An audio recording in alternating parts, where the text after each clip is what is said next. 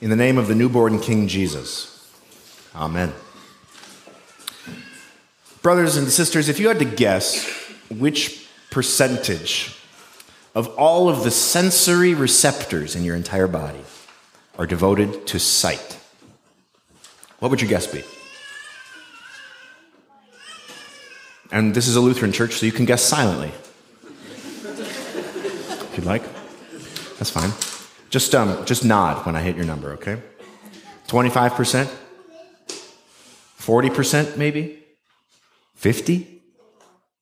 60? 65? 70%. About 70% of the body's sensory receptors are in your eyes. Okay, and so now for another question. What are your eyes with that majority of your body's sensory receptors? What are your eyes utterly useless without? Light. Light. Consider that the gospel for Christmas Day opens by drawing our attention now back to creation. In the beginning was the Word, and the Word was with God, and the Word was God. He was in the beginning with God. Everything was created through the Word of God. And what was the first thing that was created by God's Word? God said, Let there be light. And there was light. So it's not by accident that John the Evangelist continues now speaking about the Word of God, that the Word, by whom everything was created, as you can plainly read in Genesis 1, the Word gave life to everything that was created, and his life brought light to everyone. The light shines in the darkness, and the darkness can never extinguish it. The Word brought light to everyone. Now, there are certain types of life that thrive in the darkness, but we have God given instincts that kind of lead us to like recoil at that kind of like, oh, there's something not right about that. Right? You, you maybe peel away, I don't know, pull up some pull up some carpet in your house. Yikes, how's that alive down there? Or you open up a wall, or you discover something, right? Like, you know, you or, or you go down into the basement and you flip on the light switch and you're like, oh, the bugs, you know, skittering away or whatever. Right? Bringing back all kinds of traumatic childhood memories for you in creepy farmhouse basements, right? Now, in general, light is needed to some degree or another for life. Okay? Doesn't apply in every situation, but just go with me here, all right? And you and I are no different from the world that we were created out of, first of all, right? God formed humanity out of the dust of the earth and breathed life into the nostrils of our first father Adam. And we were, cre- we were created to inhabit and rule over this creation. We are a part of it, which means the same thing that is true of creation is true of us. Namely, that darkness reigns until God makes the light shine. Darkness reigns in your hearts until God makes his light shine on you. From the moment our life begins at conception, we are sinners for whom it is impossible to get to God. You're a sinner. Merry Christmas. That's what this is all about, though. Why did Jesus come? To bring life and light. Just like we sang in that opening hymn life and light to all he brings, risen with healings in his, in his, in his wings born to raise the sons and daughters of earth, born to give them second birth. This is the celebration of this day that your light has come. Isaiah predicted it that the people who walked in darkness have seen a great light 2,700 years ago. Then 2,000 years ago, John the Evangelist describes it that the light shines in the darkness and the darkness has not overcome it. So, what happens next? Well, Jesus was born 2,000 years ago, and the Nativity gang showed up at various times, right? The shepherds that very night. The Magi, sometime between Jesus being 40 days old and two years old. That's kind of a big window of time, right? But um, it took a long time for them to get there. And remember, Herod ordered that all of the boys aged two and under be killed. So that Jesus could have been two years old when the Magi actually finally showed up. But what is the light that Jesus brings? That's what John is focused on in his gospel. For that, we turn to the end of this morning's lesson.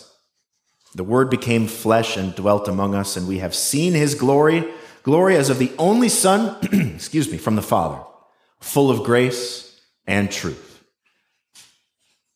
That's as much nativity and baby Jesus as John is going to give us in his gospel. That the Word became flesh and dwelt among us. That's it. There's no, no baby Jesus, no manger scene, no, no Mary and Joseph with the angels announcing. No, he says the Word was with God in the beginning. The Word was God. Everything was made through the Word, and that Word became flesh and dwelt among us and brought life and light. And I want to focus now for the next few minutes on what he says immediately after. We have seen his glory. Glory is of the only Son from the Father, full of grace and truth. Jesus wasn't born just to be born, friends. And there's much more to the celebration of Christmas than God merely showing solidarity with us by taking on flesh and realizing, man, it really hurts to stub your toe or get a splinter. Or it's really a bummer when your friends lie to you or say nasty things to you behind your back or when people in your life let you down. He came to do more for us than just that. The celebration, as John the evangelist would have us observe it this morning, is that the glory of the incarnate word is partially in the truth that he brings. Have you ever been lied to? Have you ever been misled? Have you ever been taken advantage of by a salesman or somebody in your life? Have you ever thought yourself to be part of a friend group that later turned out to all have conspired to keep the actual truth of how they feel about you from you? I have. That hurts, whether it's in middle school or in adulthood or anywhere in between. To those who hurt because of falsehood, Christmas brings this good news. The one who grew up to say, I am the truth has arrived among us to bring light to your darkness. In John's gospel, Jesus says on 24 different occasions, Truly, truly, I say to you.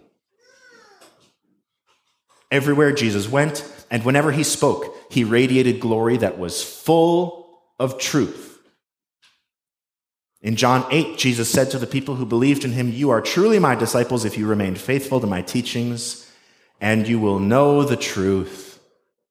And the truth, do you know how this goes? The truth will what? Set you free. When the light arrives, all the hidden deeds of darkness are exposed and no longer able to continue under the cover of darkness.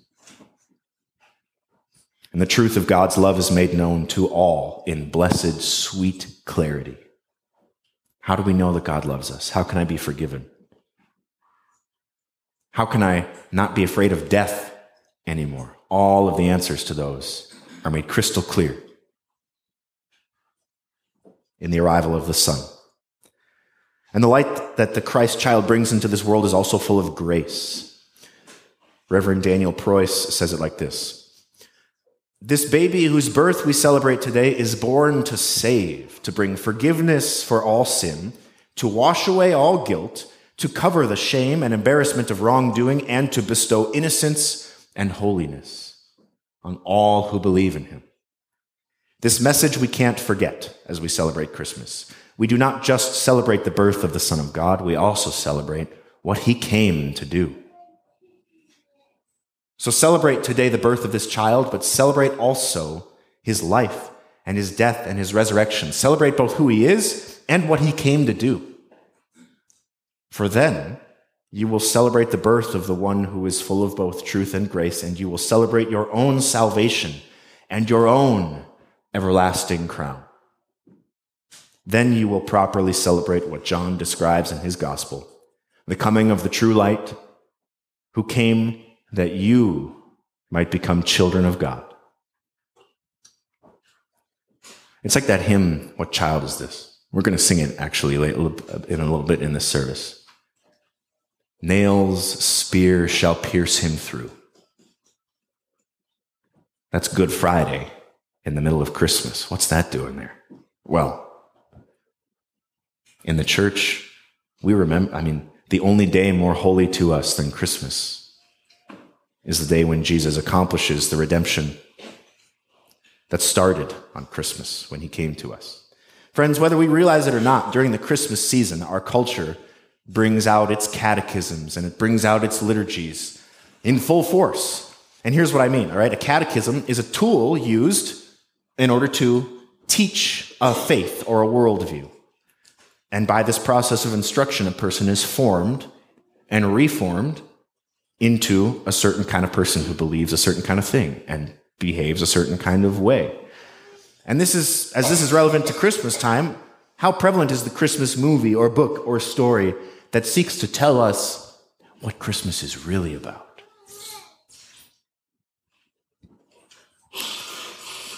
Let's just focus on one example of many possibilities. Now, this is not a wholesale endorsement of this movie. I know that some of you like this. I know some of you probably hate this. Uh, but you're just going to have to roll with me, okay? National Lampoon's Christmas Vacation. Okay? I'll say right off the top, there are a couple scenes on our list that we, Nikki and I just fast forward through every time we watch this. All right? So I'm not saying everybody go watch this with your kids, and it's, it's awesome. Um, there are parts of it that are really not great. But the overarching narrative of this movie is that Clark Griswold is trying so hard to engineer this good old fashioned family Christmas.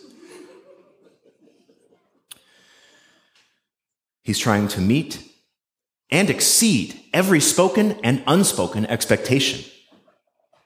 I think the people in his family have an expectation like this, and his expectation that he puts on himself is like this. Does that sound familiar to any of you? There's a reason this movie is re- pretty relatable, I think, to a lot of folks. The comedy of this movie then plays out in Clark's best laid plans collapsing in on themselves like a dying star. Cousin, I'll, we'll just pick it up kind of midway through, and there's a lot that I'm not going to mention here. But um, just, just if you haven't seen this, spoiler alert. Okay, it's, it's been out a long time. Um, Cousin Eddie arrives with his RV, and Eddie's dog drinks all the Christmas water. Okay, this is setting, this is an important part. This sets the stage for what happens later. After the family sits for dinner, wherein the turkey bursts open, revealing it to be drier than the Sahara Desert. right? Uncle Lewis goes to light a stogie, and the tree goes up in a puff of smoke. And Clark comes in. My tree! Lewis turns around and goes, What's the matter with you? And then Clark says, Lewis, and he's Lewis is on fire, right? Clark starting now to lose it, goes to cut Todd and Margot's tree down. And right, it crashes through their window and he, you know, pulls it out, pulls it into the house. And that tree brings along what? A squirrel, a stowaway. And once the squirrel gets loose, the dog chases it through the house, destroying whatever hopes the family had of a salvageable family Christmas celebration. I mean, it's total destruction now with this enormous dog chasing a squirrel through the house. And so folks start to get ready to leave, and Clark, who has now really lost it, says, Nobody's leaving. No, no. We're all in this together. And he says to his wife, How could this get any worse? And just then, Clark's Christmas bonus arrives, right? The Jelly of the Month Club, a one year membership only, not even a lifetime membership, just a one year membership to the Jelly of the Month Club, and that's the gift that keeps giving all year long, as Cousin Eddie says. So Cousin Eddie goes to get Clark's boss, brings him back to the Griswold residence wrapped up in a bow, and this takes the family Christmas from utterly ruined to also felonious. Okay? And then the SWAT team repels down and crashes through the windows, and uh, Clark's extremely well illuminated roof with 25,000 twinkle lights, you know, that's just all wrecked by them. And after a bit of negotiating, all parties go their separate ways amicably. Clark gets a real bonus, not the Jelly of the Month Club, and the family goes outside to see Santa Claus in the night sky which is really a light from the regional wastewater treatment plant. Okay? So as, as all of this wraps up, Clark gives this soliloquy. Okay? He says, That's all that matters tonight, kids. Not bonuses or gifts or turkeys or trees. See, kids, it means something different to everybody, and now I know what it means to me. And there you have it. the family gathered together, a rejection of the material particulars of the Christmas celebration, right, which are the things that Clark had worked so hard to get right. Kind of a character development moment for him. And an embrace of the Christmas star that means something different to everybody.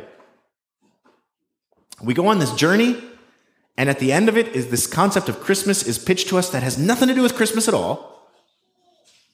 At least nothing to do with Jesus at all. Nothing to do with our sin and our need of a Savior at all. And this is just one movie.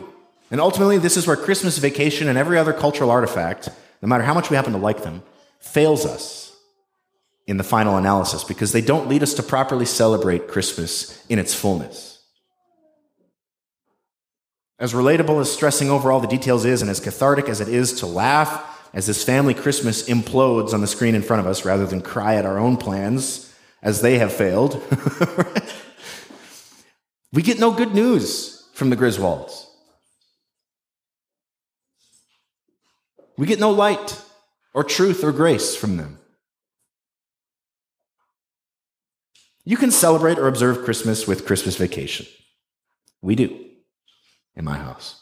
You can observe it with White Christmas or with It's a Wonderful Life or with Twas the Night Before Christmas, right? Before the kids all run off to bed. But remember that a Christian celebration of Christmas always makes mention also of the light and truth and grace that came to us in the Christ child. These things that are now ours because the Word took on flesh and was born to Mary and Joseph. So a Christian Christmas celebration isn't complete without things like Hail the heaven born Prince of Peace, hail the Sun of Righteousness, light and life to all he brings, risen with healing in his wings. Or from Lo, how a rose are blooming. This flower whose fragrance tender with sweetness fills the air, dispels with glorious splendor the darkness everywhere. True man, yet very God. From sin and death, he saves us and lightens every load. Or, like we just sang, break forth, O beauteous heavenly light, and usher in the morning. Ye shepherds, shrink not with affright. The day of grace is dawning. This child, though weak in infancy, our confidence and joy shall be. The power of Satan breaking, our peace with God now making. We celebrate that Jesus was born, but we celebrate also what he came to do. We celebrate our own salvation, which was born 2,000 years ago. This is he whom seers in old time chanted of with one accord, whom the voices of their prophets promised in their faithful word, now he shines, the long expected. Let creation praise its Lord evermore and evermore. Clark Griswold was right in a sense. Christmas isn't about bonuses or gifts or turkeys or trees. But it doesn't mean something different to everybody. It means the same thing to everybody. Your light has come. And the darkness will never put it out. Amen.